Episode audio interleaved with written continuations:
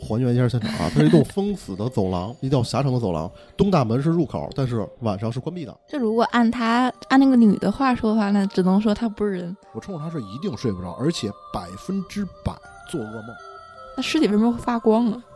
然后我就翻那公园，然后看那坟头有有人在那个那个扒坟，堆满垃圾的十多年被封住的没人用的通道里走上来的，他不是坐电梯上来的。嗯，觉得我跟你说这个噩梦是跟缺氧有关系。我我也觉得我有分析过这件事儿，我还查过。那反正那俩鬼还抽烟呢，我能看着人抽烟。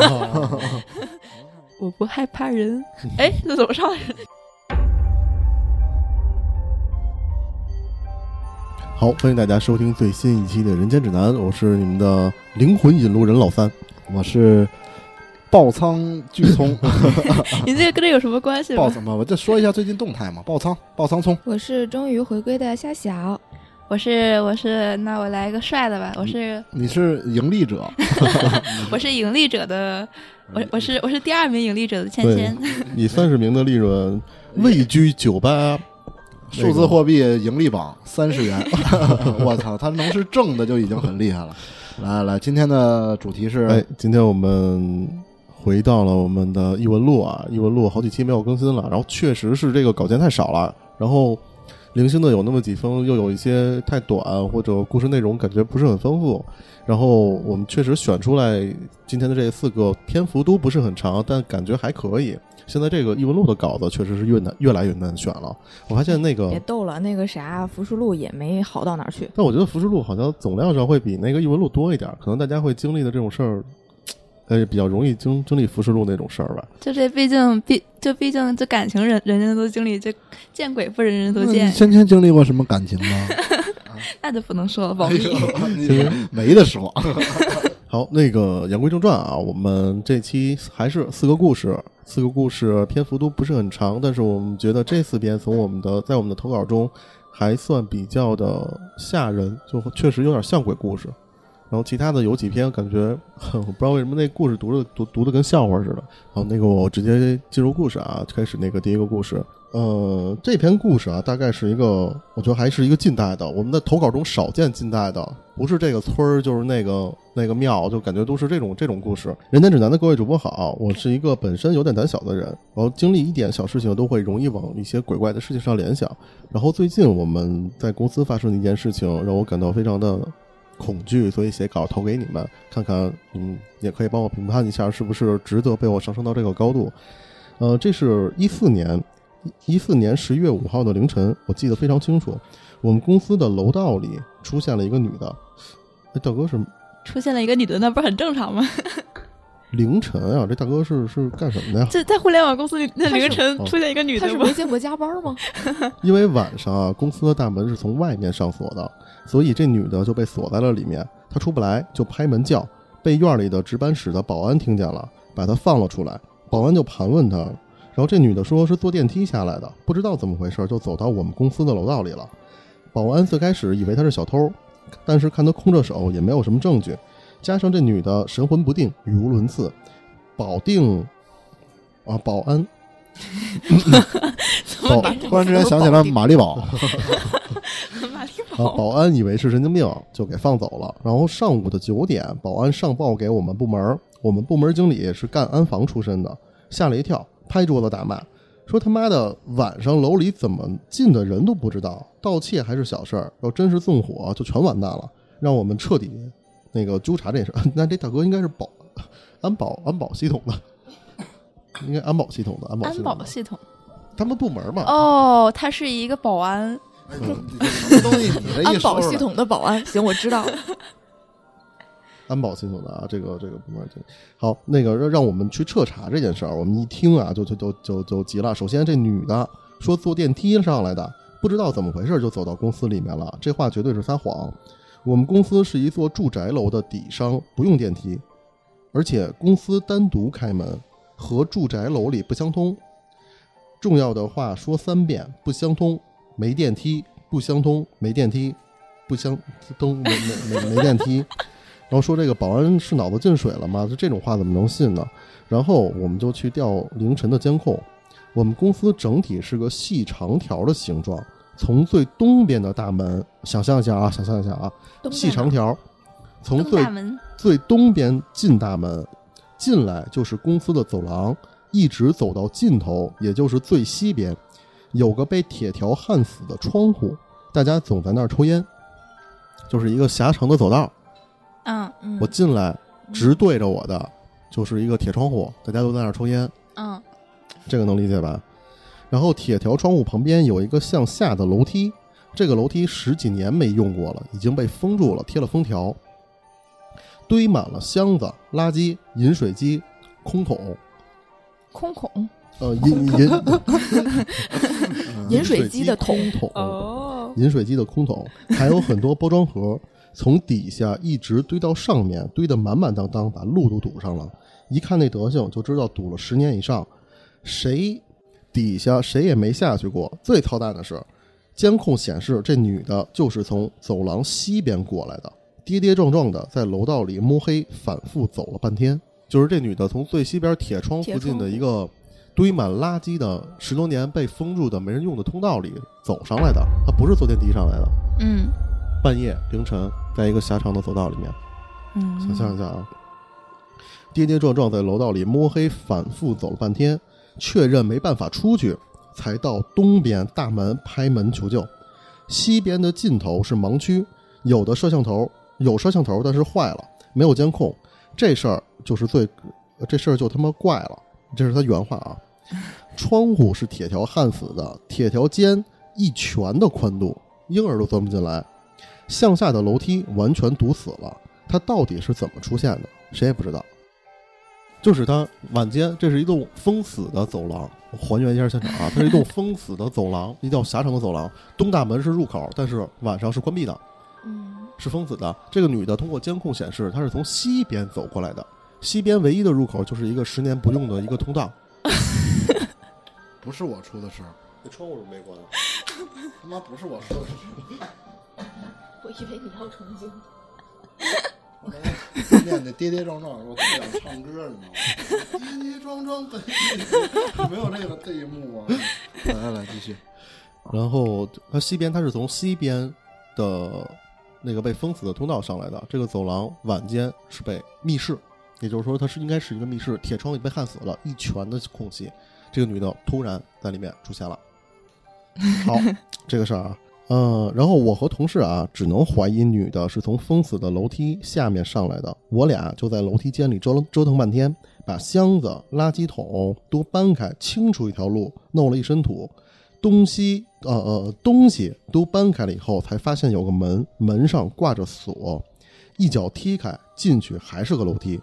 这就是过了一个楼梯，还是一个楼梯。这个是嗯地下室吧？应该是对啊。那你看他后面说了，嗯呃，进去还是楼梯，有个拐弯通向一个开着门的地下室。地下室没有灯，全是垃圾，废弃的电脑设备，在里面杀个人，估计一辈子都不会被发现。这地下室跟恐怖片里的一模一样，里面还有个门锁着的，打开一看是个电梯间，里面有两部废弃的电梯，还有个防火门，都打不开。也就是说，在他们不知道的地下室里面还有个电梯间对，也就是说他们这个应该是哦一楼的那个底商吧，一楼的底商它本身是一个通道。啊。嗯然后这个这个楼实际上是有 B 一的，嗯也就是说原来的那个电梯是是会到 B 一层的，嗯，然后通过 B 一可以走这个楼梯间上来，嗯上到一层。对，但是这个楼梯间已经常年废弃了废弃了。然后这个女的是怎么出现的？好，大家来猜啊！她可能是个扑棱蛾子从窗户飞进来的。哦，没没完没完没完。哦我以为抢完了呢。然后里面有两部废弃的电梯啊，还有一个防火门都打不开，电梯不运转，我们也不知道它是通向哪儿的。地下室没有什么金银财宝，我们怕死，就故作镇静的走了。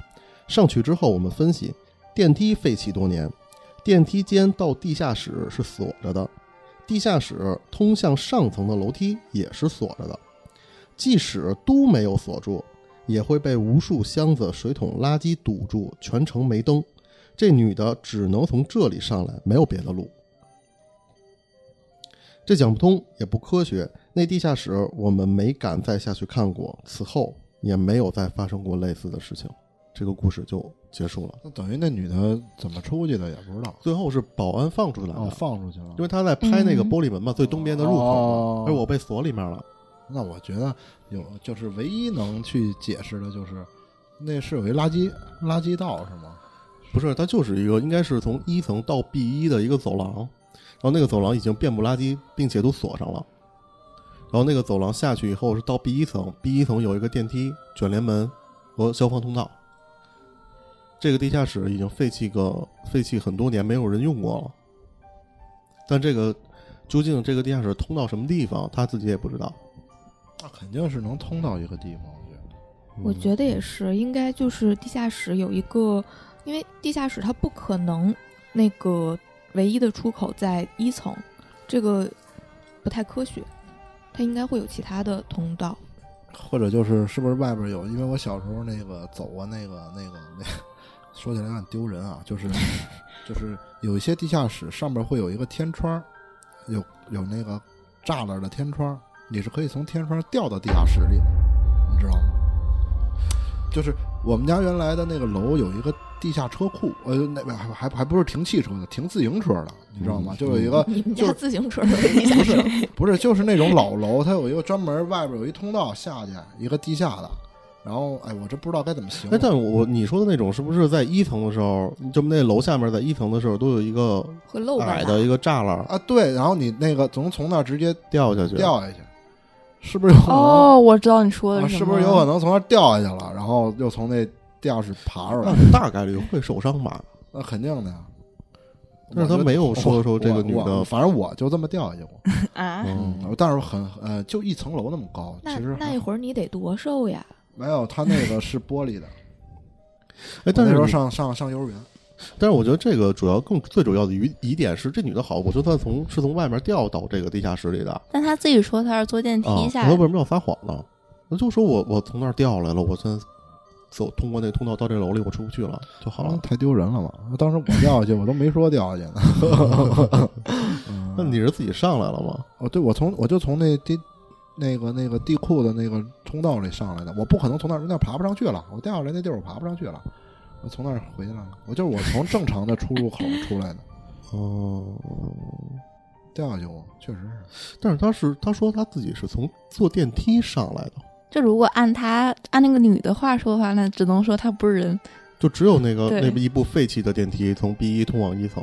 不过也有一种可能啊，就是电梯应该是正常在使用的，只不过是 B 一那一层就锁住了。就是这个电梯它可能那个就是原来是可能能到 B 一，然后现在它 B 一就不让摁了，摁不亮了。但是有的时候电梯的那个程序会乱掉，然后它可能就是阴错阳差的坐电梯到了一层。我要是这大哥啊，我好死不死，我得把这事儿给弄清楚了。我我要是这大哥，我就先报警，先先把那个废弃的电梯就看一下。哎，不可能！我笑笑刚才说那不可能，因为他有一个点啊，他说他们下去看的时候，把东西都搬开了以后，才发现有一个门，那个门还是锁着的。对对，他是把那踢个开以后，嗯才发现里面有个电梯。嗯那，也就是说，他不可能是从这个电梯口出来坐电梯下来的。对，而且他不还说了一句，在那里边杀个人都都没人知道。嗯，对，就按这么说哈，只能说那个女的可能是他的什么鬼魂，虽虽然这个不科学。鬼魂也困不住啊。他要是鬼魂的话，他会被玻璃门困住吗？而且特别，哎也没见过鬼呃想一想，细思极恐的就是他通过监控没有看到这个女的人，没有看到这个女的是从哪儿进去的，他就看到这个女的出现在这个被锁着的这个楼道里面了。哎，哎，他不是说从西边过来的吗？对，因为西边没有对，监控，因为西边没有西边没有监控，哦但是西边也没有门，没有入口，它只有一个窗户。一个最东边那是它的入口，嗯紧西边是一个铁窗户和这个被锁着的楼梯间。哎，那我我刚才突然想到，你我一层的底商，也就是说，它一层除了那个走道，它这个狭长的走廊里，应该是有能够通向本身一层底商的其他商户的。对啊，那就其实有可能是从某个商户的地儿进来的，是吧？就是隔壁的公司，隔壁的商户。这女的也没形容穿的是什么时候的衣服，嗯，没没没有。那就就我觉得她没形容，就是应该没有什么特别的，很正常。很正常。那就没什么事儿，很多事儿咱都不清楚。这个我总觉得这个东西是可以解释的，因为它毕竟跟鬼没什么关系，只不过就是一个无法解释的出现。嗯，无法解释的事儿多了。好，那个第一个第一个故事不不管怎么着啊，哎，我我我我我非常觉得他有可能就是从其他的底层的商户、其他商户进来的。他如果这么去形容的话，我完全可以把它理解成一条，他这条通道里应该是通向两边都会有各个的商家，可能是从某一个商家的通道进来的，那这个就就非常有可能了。哟，没事，那这个其实就还好，还好，还好可以解释。还好，还好。来芊芊，下一个，下一个，感觉你们在强行安慰自己。下一个，三哥，三哥，小聪，芊芊，夏晓，你们好。最近才了解到你们电台，听了几期后，发现居然有异闻录异闻录这个板块。那我必须要说一下，我有一年夏天发生的事儿。嗯，具体是哪一年夏天不记得了。我每年夏天都会去邻县的南溪江游泳或者吃烤全羊。哎，他也要吃烤全羊。嗯，那次也不例外，准备和我表弟吃全羊。因为五十公里的路开车去的话，也就一个小时左右。就计划是五点下班后出发，到了地方也就六点多。要开车肯定是不能喝酒的，所以吃的快，嗯、所以吃的很快，嗯，七点多一点就结束了。在回程的时候，我们考虑不走幺零四国道了，直接从雁雁荡山区的嗯盘山公路回去。等会儿，等会儿，雁荡山是哪儿啊？啊，浙江，浙江，哦你，去过啊？你猜？浙江幺零四国道。嗯，导航查出来确实有一条真下线的路。嗯嗯，距离也就六十多公里，因为是山路，预计两个小时到达，就准备往回赶。刚开始还没什么，但随着晚上八点钟开始，天色就很暗了。车灯倒是改装过的聚光氙气灯，嗯，但总感觉越来越不对劲，因为开了半个多小时，我们导航的公里数一直不变，但又一直有有指示。开始以为是信号不行，但用手机导航过了半小时还是差不多。但是手机坏了，但还是有变化，心想就这么开吧。还好车里两两个人。在九点的时候，我们发现路上没有一辆车或人，全是一片黑暗。嗯，也在这时，我们经过了一个大水库的，大水库在左边，但右边居然是一个个坟墓。奇怪的是，我们发现这时居然有路灯了，而且边上还停着两辆车。我还打趣说谁在坟地 野战，这能播吗？没事儿，我看着路上的路灯，虽然不是很亮，只是我仔细一看，嗯，灯光居然都是装在坟墓上。嗯（括号）首先说一句，我们这坟墓虽然是水泥的，但不可能装灯。嗯，我就和边上开车的表弟说，这路灯怎么都装坟墓上？我表弟一看，瞬间变色，他说：“嗯，他说这哪是路灯，明明是一具具吊着的尸体。那尸体为什么会发光啊？”说到这儿有点邪乎了啊，来继续听听。嗯，呃，妈的，我以为他是想吓我，但看他车子瞬间加速和抓我手臂上冰冷的手，应该不是吓我。就这样，我们开了十几分钟，终于没坟墓了，不过路灯也没了。这时突然从后面车上，嗯，突然从后面上来两辆车，看着像刚刚我们看到的。我们寻思着挨着近点儿开，总有人一起舒服一点儿。这个时候居然还敢挨着近一点儿，因为他害怕呀，他觉得是嗯人，所以就那个想跟人在一起。我不害怕人。哎，这怎么上？你害怕哦我，这块儿不会给你剪掉的。不会给你剪掉嗯、但但是导航一直在走，三辆车走了差不多有十几分钟，前面突然有个急转弯，我们离前面车有十来米。奇怪的事又发生了，那两辆车一转过来，一转过去，突然就失踪了一样。当时我看着导航上边也就这一条道，越想越不对劲，我们越开越不对劲。嗯，又过了半小时，导航上显示一个山洞居然不存在。这下我们是真急了。我看着边上有条过水库的道，就说到对岸再说。这时我表弟也不舒服了，也不管路上的大石头，一大把。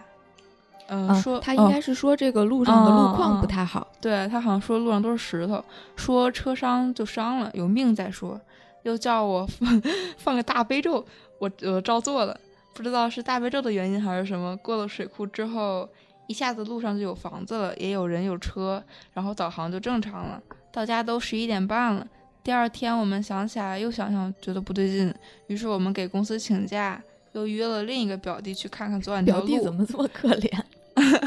他好多表弟，他他家人挺多的。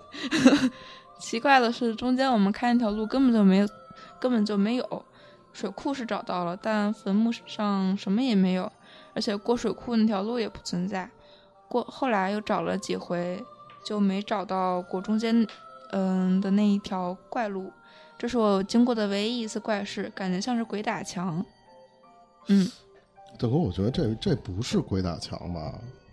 我觉得这有点像那种幻觉什么的，就像恐怖片里的那种。你感觉好像就是那一段路是另外一个都有都有尸体了，这哪哪还是鬼打这？不是都很尸体怎么可能挂在坟墓上，而且还亮灯呢？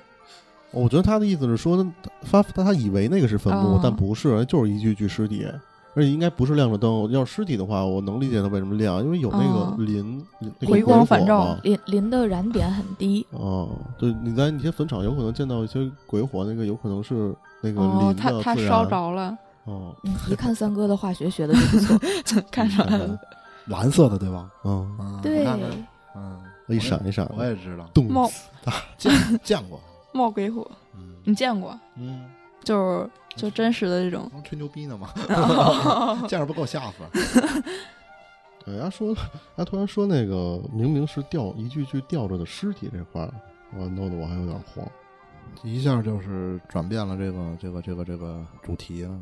嗯，就有点瘆得慌。呃兄弟，你这真不叫鬼鬼打墙，鬼打墙不是这么回事儿，鬼打墙是是鬼打循环墙就是无复嗯，循环重复。然后我我原来身边有一朋友非跟我说他经历过鬼打墙，最后直接在公园睡了一觉，早上起来再出来。啊，我也不信，就在就在我那个我们家后边，小时候去网吧的一条，本来那个地儿就就是一个鬼打墙特别像的一个地儿，它是一个湖，你要绕一圈儿才能走到对岸。嗯就所以他就在那个湖绕绕绕绕绕一晚上。喝多了，应该就是一直绕，一直绕。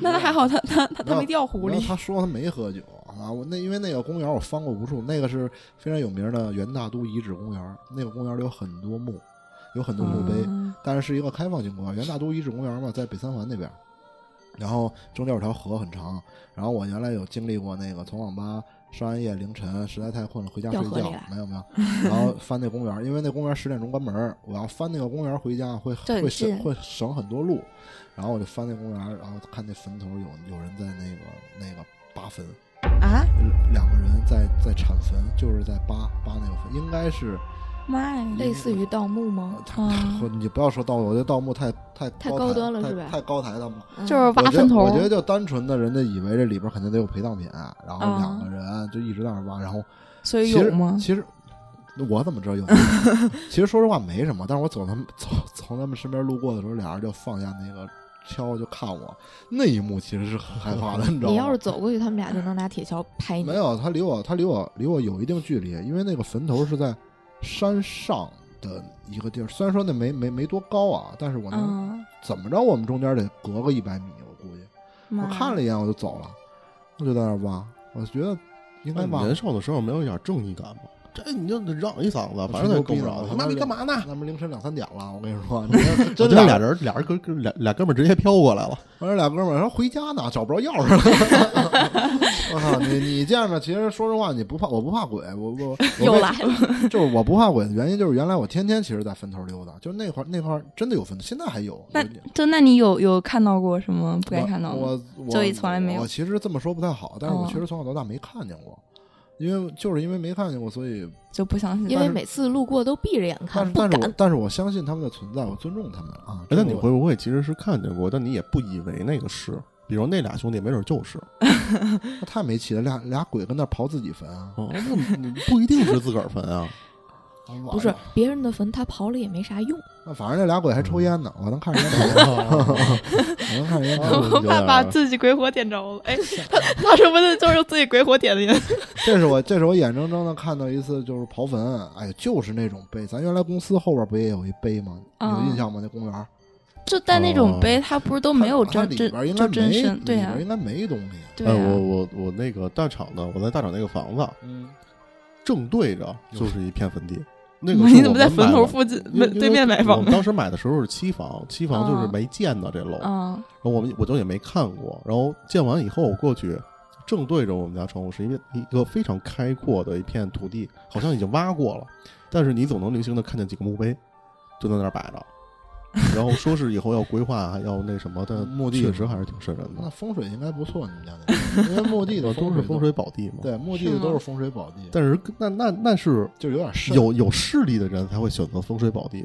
这多热闹啊平民老百姓不这也就是这回路边儿了吗？平民老百姓也，你嗯不是凡是凡是墓地都是要讲究风水的。对，平民老百姓也是会在他力所能及的范围内找一块相对比较好的。你就这么简单，人规划墓地的时候就得有风水师来规划，要不然怎么能让你们来买呢？嗯，哎，这这个案例你们有没有想起来？之前咱们优路也读过一个案例，也是开开车在路上，然后发现旁边没车了，哎我知道，知道，有没有印象？嗯，我觉得这个跟那个有点像。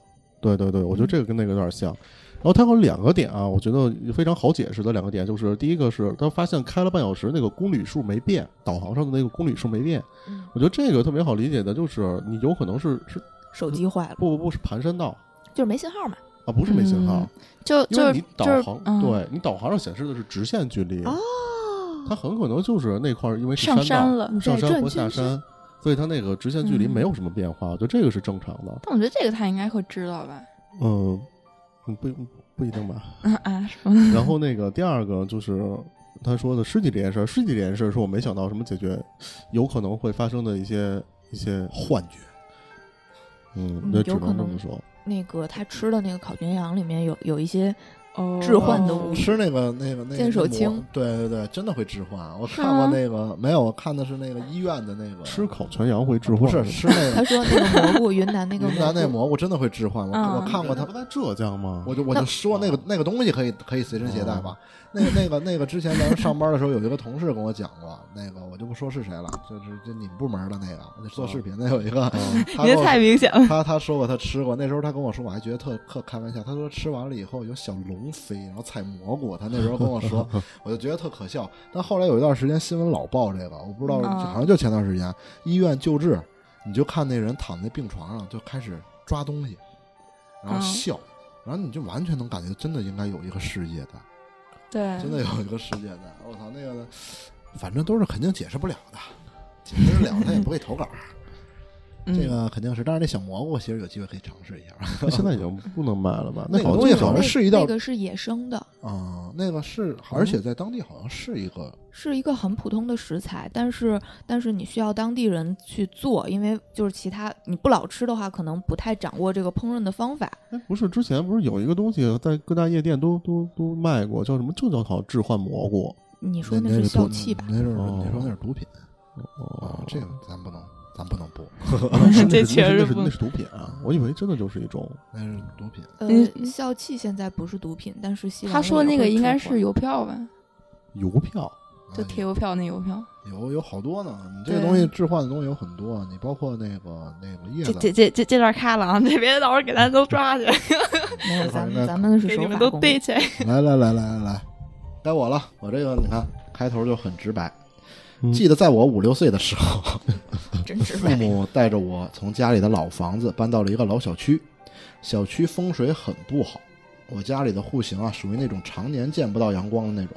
说到这个朝朝南，说到这种常年见不到阳光，朝南见阳光，呃嗯，哦，朝北。对哦对，我我我那个屋子就是朝北。常年见就没有阳光。我原来住的那个才叫常年见不到阳光，因为我没你住地下室，没有没有，我我我我是我住胡同嘛，杂院嘛，嗯我那窗户应该就一块地砖那么大，然后在上面外边长着长满了树，我没有阳光，家里白天都要开着灯。但你那窗户是朝南的，是吗？北如哦，那窗户你那有没有树？应该都见不着阳光。呃，反正但是我的那个窗户外边都是那些杂树，就是那种自然生长的。然后每年到夏天，我都要打给那个那个环卫队打过来来锯树来，但是锯完树其实也没有没有阳，就是我白天都要开灯，我在那种环境下住，但是其实嗯我感觉倒没有风水不好，就还还还挺舒服的。但是它这个我一下就能 get 到它这个常年见不到阳光那种。我的房间呢，前面有一个很大的平台挡着光线，左右住的人呢，大部分都是老年人或者神经病之类的，精哈，大部分都是老年人或者精神病之类的。我们家里人经常吵架，就是那种莫名其妙就会发生很多事儿，然后不得不吵的那种。说说我在里面遇到的怪事儿吧。第一件就是半夜起床的时候，看见阳台的插销会自己一开一合，我操，电动的，在阳台门上还出现了很大的绿色符咒一样的图案。家里的电器呢，总是莫名其妙的啪啪乱响。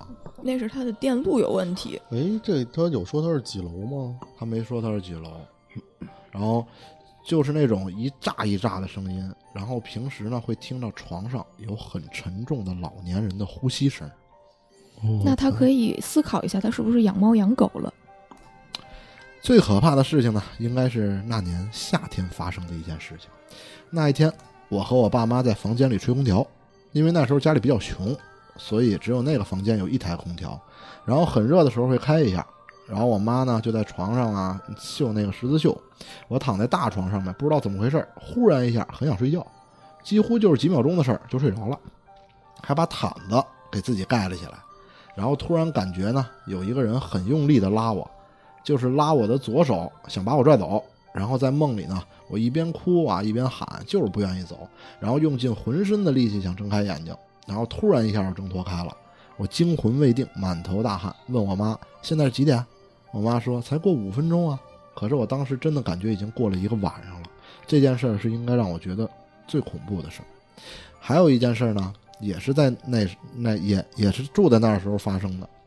那时候我家在四楼，然后三楼住着一位独居老人，是一个老爷爷，素质比较高。有几天呢，每当我路过他家门口的时候呢，就会有莫名其妙的害怕，就是那种属于一靠近他家门，我就会觉得特别恐慌。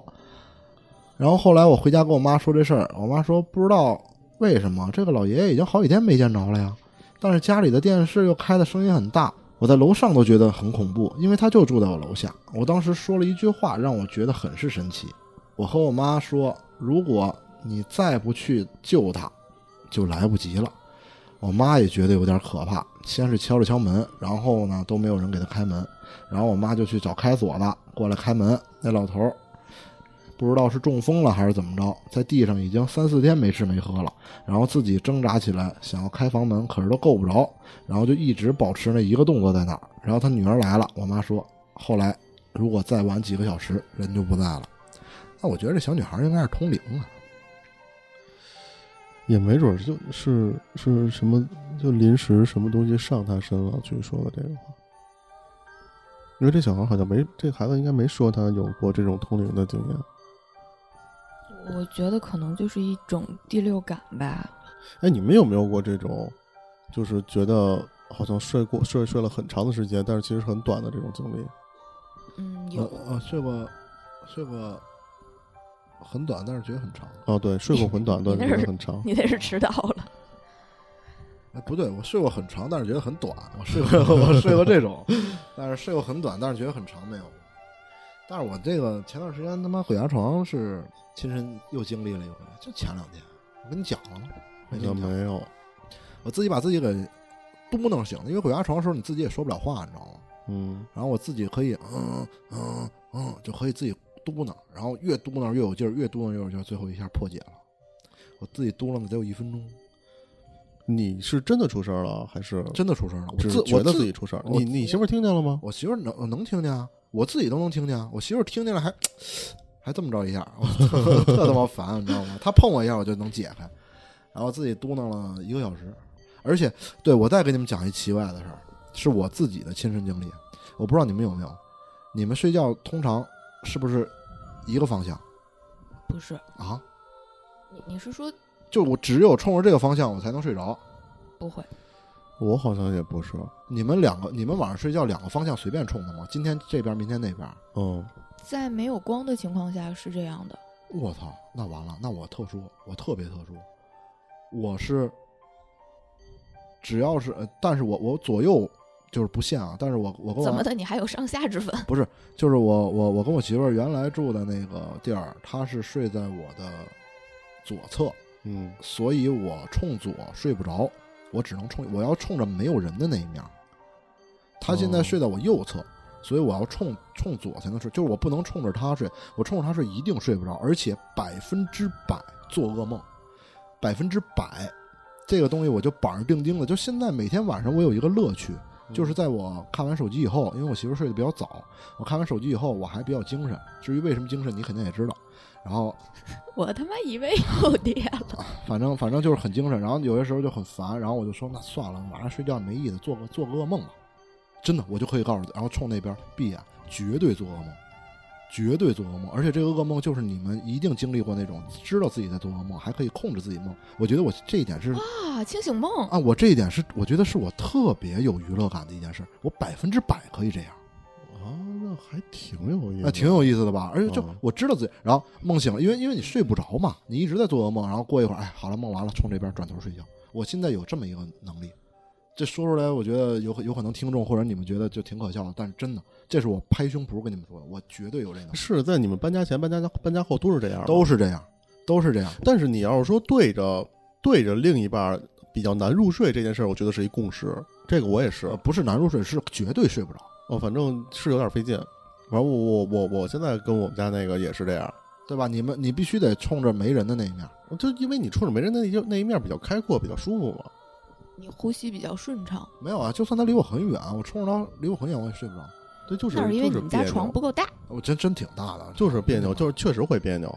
你尤其你们呃相处的时间越长，我觉得越你你观回家观察一下，你父母肯定也都是冲着没人的那边睡。啊，父母都两张床睡，就就是这样。我觉得这个倒正常。但你说对着他就就做噩梦这件事，绝对。你找个道士给你媳妇看看吧？没有没有，他这个叫清醒梦，在咱们原来。共事的同一家公司里，那个专注于小众兴趣的那个那个项目里面就提到过，我是百分之百能做这个梦。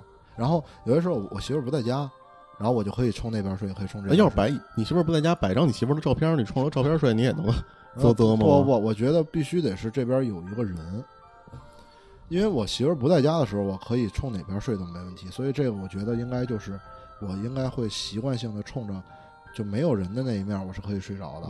因为我我原来是冲冲冲冲右嘛，他在我左边嘛，我睡不着。现在我冲左，就是我方向其实对于我来说是没有变化，反正就是冲着没人的那边，对我才能睡着。这个是正常的，而且而且而且绝对不会做噩梦。嗯，然后还有一个就是，你们听没听过说蒙着被子睡觉肯定会做噩梦？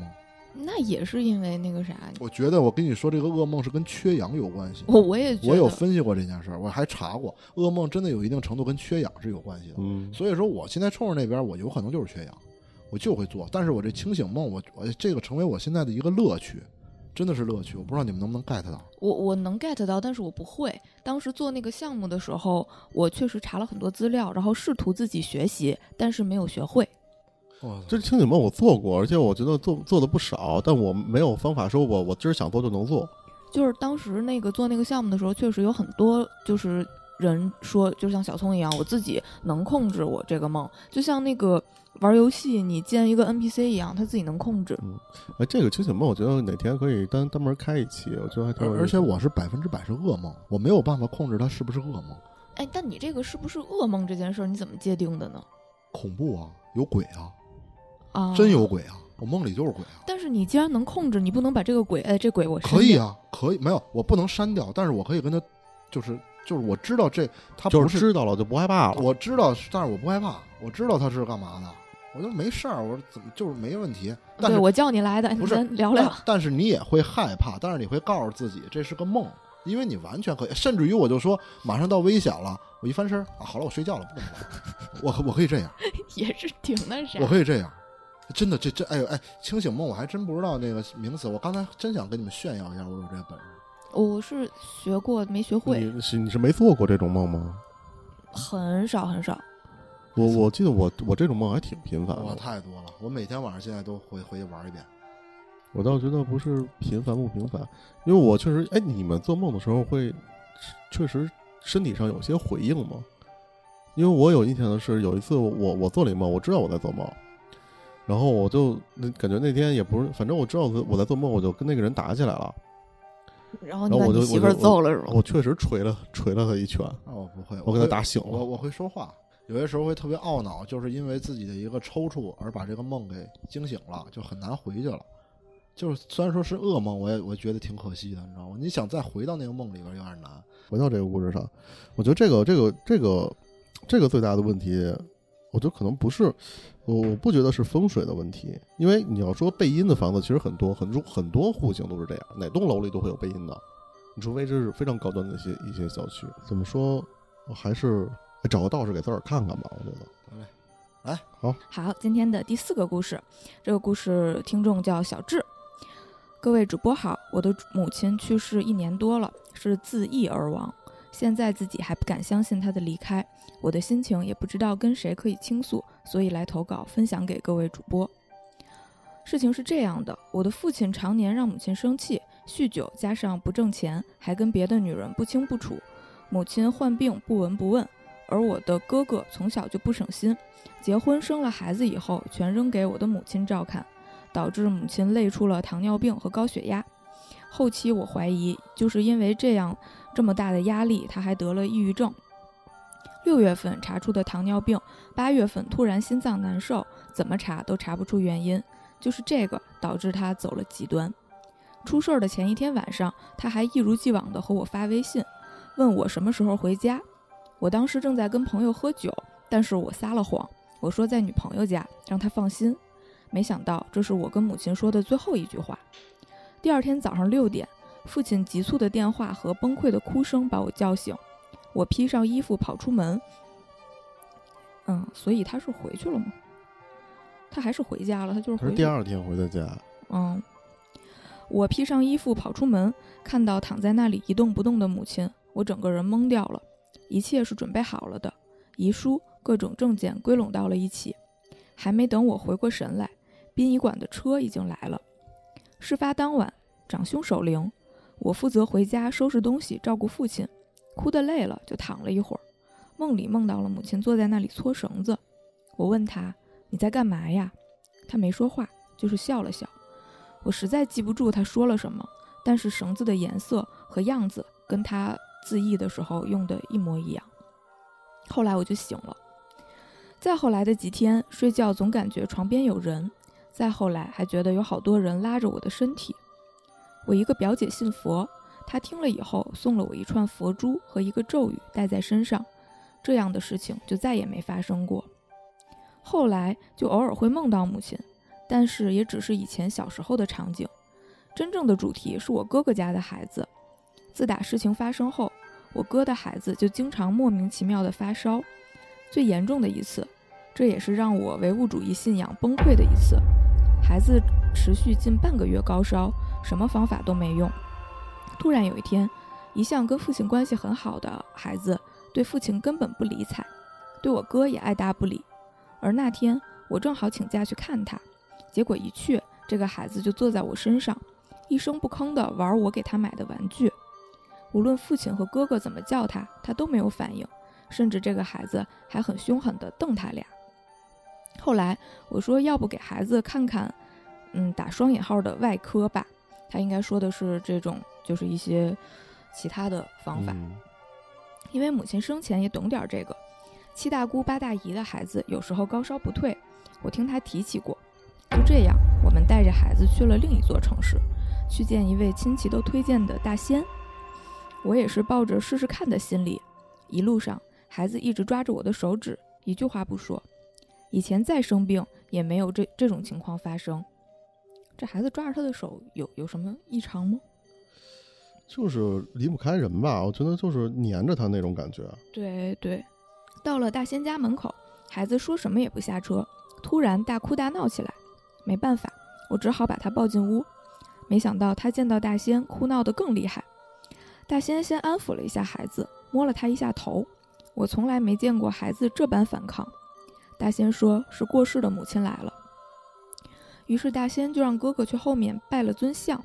回来后，大仙一边抽烟一边吐烟，在纸上画着什么，然后就跟我们说母亲是怎么去世的，甚至绳子的颜色和样子都知道。我听了汗毛发直，就算有人跟他说起，也不会这么详细。后来还跟母亲对话，那边的母亲说她很后悔。又说没有人理解他，我听到后忍不住眼泪哗哗流。大仙就说了一句：“你小儿子孝顺呀。”又说你这样的孙子受不了啊，又说你这样你的孙子受不了呀，赶紧走吧。突然大仙来了一句：“没有钱我怎么走？”说话的语气和内容特别像母亲。后面就是一系列的操作，碗里放水，然后盖个纸，慢慢透出来的水珠就是孩子的三魂六魄。一开始还差两魂，说母亲怎么也不放，是挂念。后来最终也放了。孩子喝完水没有两分钟，不哭闹了，变得很正常。回到家后也不发烧了，还主动跟父亲和哥哥玩。回忆的过程让我有些难受，所以有些语无伦次，请各位主播见谅。以下是几几个细节，有些让人惊讶，也有很多让我无法释怀。第一，孩子高烧期间突然说了一句：“奶奶家太远了。”第二，母亲出事前一天早上很急的让我去她家，结果就是让我把他微信朋友圈的背景由原来孩子的照片随便换个别的图，说这样对孩子不好。我没多想，我当时还跟他大声说了几句埋怨的话，我很后悔。后来回想，他跟我说话的时候，眼神时不时的一直盯着他出事的地方。三，出事前一天晚上，让哥哥和嫂子回家吃饭，期间一起看电视，母亲在卧室休息，孩子让父亲把电视小点声，说奶奶病了，母亲在卧室笑了。（括号这件事是我听父亲口述的。）第四，出事前几天，我去看望他的时候，先跟我说前几天孩子太闹，他打了孩子。后来他抱着孩子一起哭，然后告诉我他把项链卖了看病。后来又突然哭着说对不起我，没给我结婚这件事儿，遗书上也再次写了。我跟他说不结婚也要把你的病看好，项链我能给你赎回来。其实我家里条件并不好，我总是在想会不会是因为我这句话给母亲带来了压力。第五，父亲跟我讲出事前一晚。母亲跟他交代了水电费如何缴，还拿了凳子去卧室，而且看电视出奇的看到了十二点。父亲给他洗了个瓜，他吃了，两个人十分安静的度过了一晚。后来，母亲说累了就回屋了。我十分不理解父亲为什么这么麻痹大意。第六，十分想不通，出事前几个月虽然有病在身，但是他都一直积极的治疗，家里也没说到看不起病的程度。就是突然到了八月份，母亲就总说心脏难受，怎么也查不出病因。这种情况我在小时候遇到过，也是一样的情况。母亲说后来吃了什么老中医的药就好了。第七，现在回想，去年除夕的时候就发现母亲的精神状态不对劲，眼睛特别没有神。第八，出事前几天带母亲去了她一直想去的寺庙散散心，还在许愿树下给她拍了照，她买了好多香火。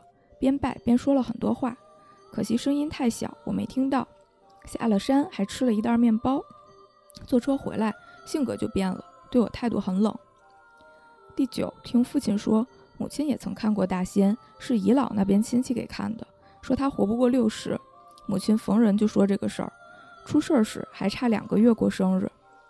第十，大仙说母亲出事是在阴历七月，是有小鬼追她，挺过七月病就能好。奈何没挺过去。最后，我想借电台说一句，我很想他。哎呦，就这个，我觉得这个故事啊，就是咱们刨去那个大仙的部分不说，我其实觉得他母亲就是因为各种各样的原因，其实有比较明显的抑郁症倾向。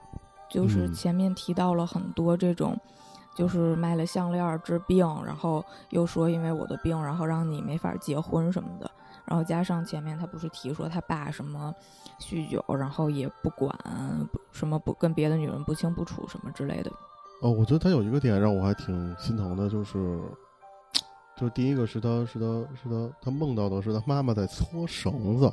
我觉得这个不知道为什么在我脑子里一下有画面了，就好像，而且在一边搓绳子一边在对他笑，我就觉得，哎呦，我不知道怎么描述这个画面，但让人感觉就是。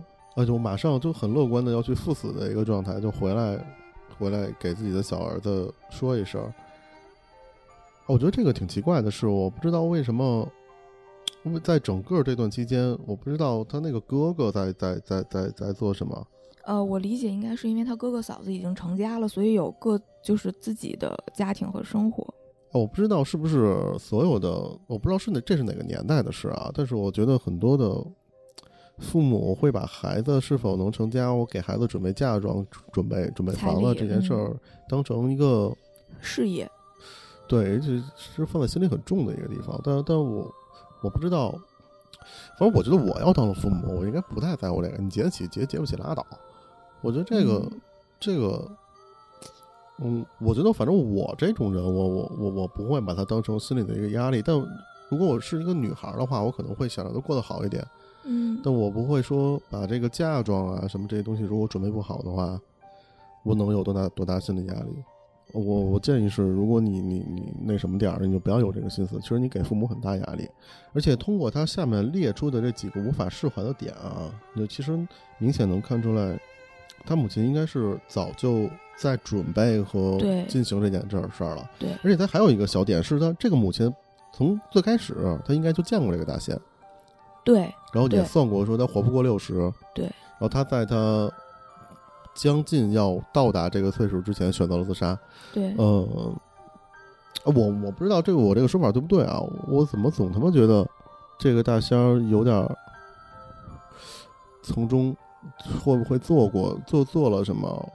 就类似于一些符咒啊或者什么的东西去，因为我觉得一个你能够笑着去看待死亡的这么一个母亲的身份上，就呃，他我觉得他再回来附身到自己的这个小孙子身上，然后嗯最后还跟那个道士说：“我没钱怎么走啊？”嗯然后我觉得这块儿的反差让有点奇怪，就因为从文章里的描述，我觉得这个母亲应该是想好了，嗯，然后比较比较坦荡。坦坦然的能够接受这件事情了，然后并且去做了这件事情，写好了遗书，然后提嗯。前在要做这件事前几天，然后也都把什么哥哥嫂子叫回来吃饭呀，然后跟跟那个父母看跟跟跟就是在做一些未尽的事情，这样子嘛。